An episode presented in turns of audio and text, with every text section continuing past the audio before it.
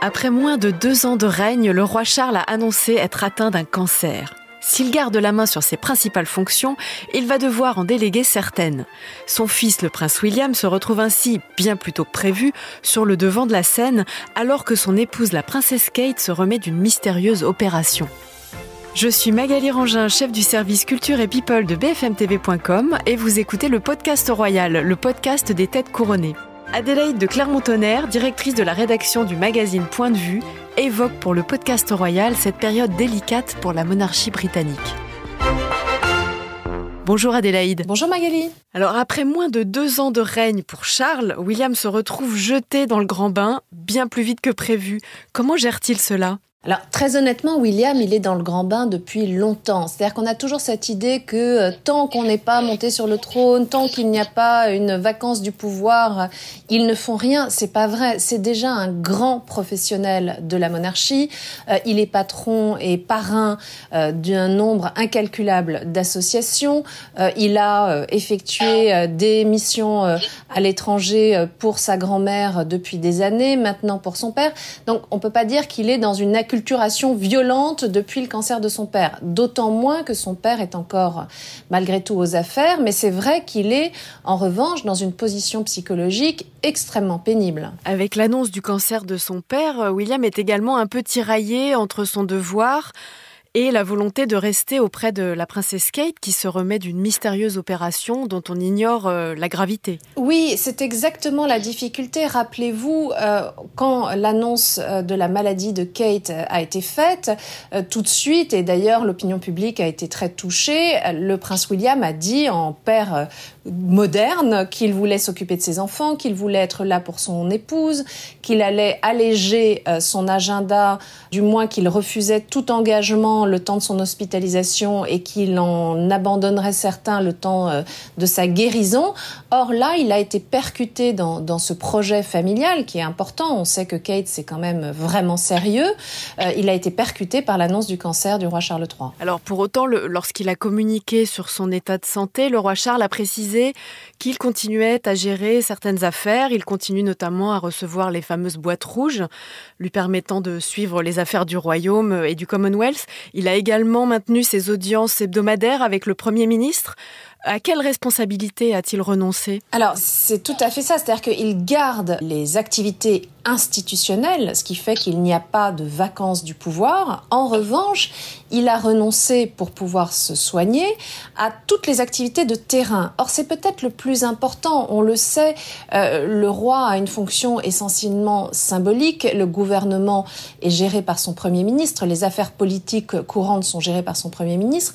Mais euh, la vraie différence, c'est qu'il est sur le terrain. Et Charles particulièrement, qui depuis des décennies est au contact de la population, avec du coup une connaissance euh, de, ses concitoyens extrêmement fine. Et ça, c'est ce à quoi il renonce. Donc il ne peut plus aller à ses engagements euh, caritatifs, à ses engagements officiels. Il renonce aussi euh, potentiellement à des déplacements à l'étranger qui étaient assez cœur de cible. On sait qu'il avait été dit potentiellement il irait en Australie. Or l'Australie a des intentions au fond de reprendre son indépendance vis-à-vis de la couronne britannique.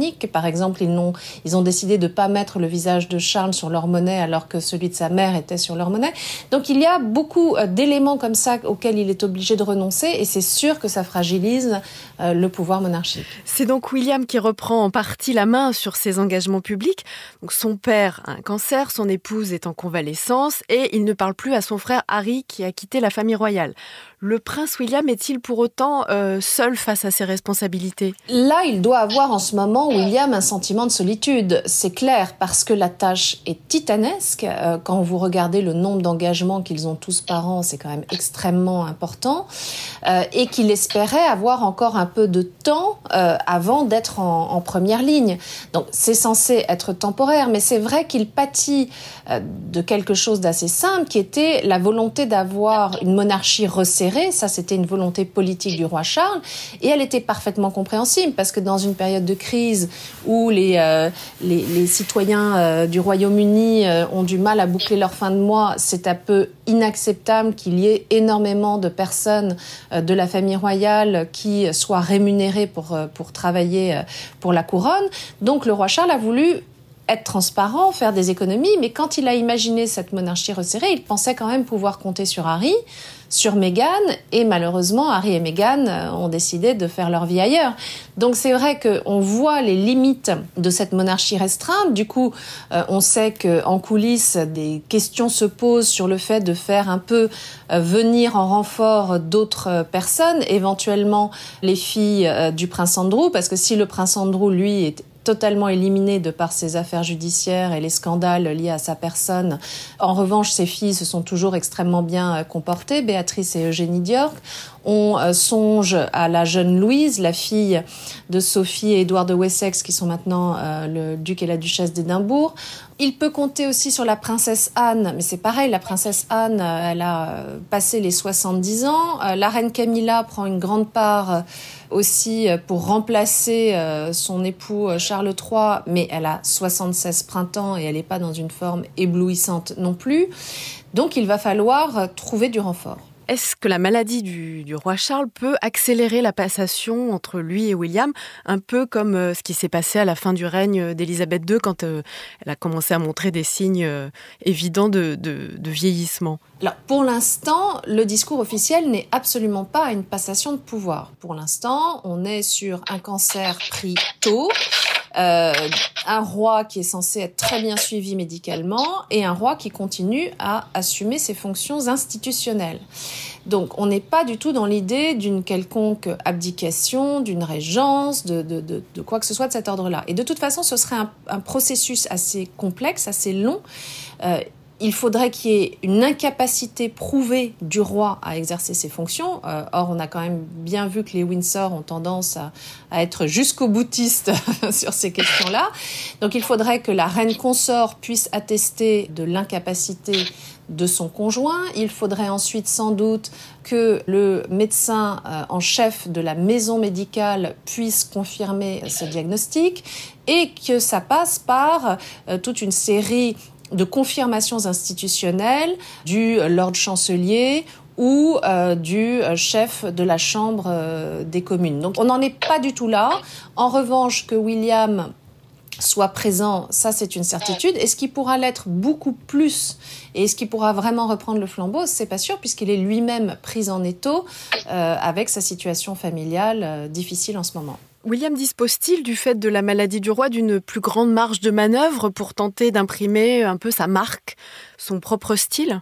Bah, honnêtement, il a déjà et depuis longtemps imprimé sa marque et son style. Euh, il y a une très bonne coordination de euh, la communication entre le bureau de son père et le sien, contrairement au couac régulier qu'on voit avec le prince. Là, il y a encore un scandale sur, euh, leur nouveau site où ils utilisent et leur blason et le nom de Sussex euh, sans en avoir du tout euh, avisé la, la famille royale britannique. au contraire, il n'y a pas une feuille de papier à cigarette entre l'équipe de William et celle du roi Charles, justement pour permettre à chacun de s'exprimer à la fois librement mais sans se marcher sur les pieds. Donc je ne crois pas du tout que William se sente d'une quelconque façon bridé dans ses engagements au contraire, et surtout, contrairement à ce que beaucoup de gens imaginent, les gens disent toujours Ah oui, il a attendu pour monter sur le trône, ça a dû être tellement difficile. Mais souvent, ils n'ont aucune envie de monter sur le trône parce qu'ils jouissent justement, quand ils ne sont pas rois ou reines, d'un espace de liberté qui leur sera forcément refusé une fois qu'ils auront la charge institutionnelle sur les épaules. Rappelez-vous, euh, le roi Charles, il a euh, dû renoncer en devenant souverain à toute une série d'engagements euh, qui lui tenaient très à cœur et à une certaine liberté de parole qu'on lui avait reproché d'ailleurs par le passé. Est-ce que cet éclairage un peu plus sur le, prince William ne risque pas de ringardiser un peu Charles parce que bon bah William est plus jeune. Hein. Le roi est, quand même au début de son règne, il commence tout juste à façonner un peu la, fonction à son image.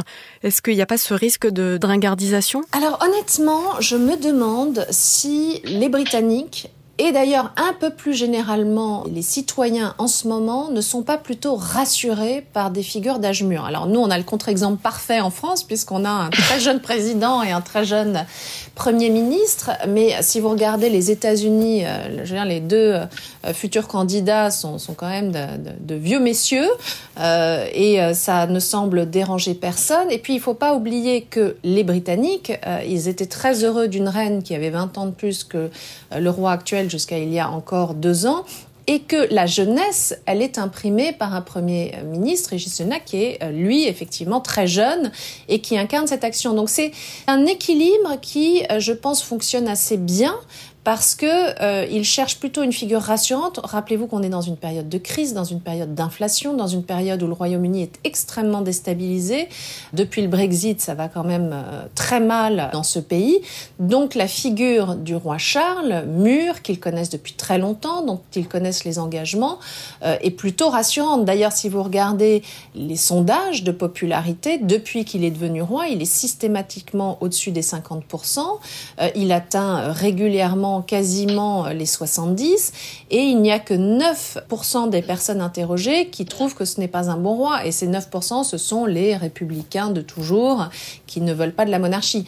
Donc honnêtement, il y a beaucoup de chefs d'État de euh, l'Occident qui aimeraient avoir ce type de sondage et je ne crois pas du tout que l'âge soit dans cette période d'instabilité quelque chose qui soit un désavantage. Merci beaucoup Adélaïde et merci à vous d'avoir écouté ce nouvel épisode du podcast Royal. Si cet épisode vous a plu, n'hésitez pas à vous abonner, à nous laisser une note et un commentaire. À bientôt!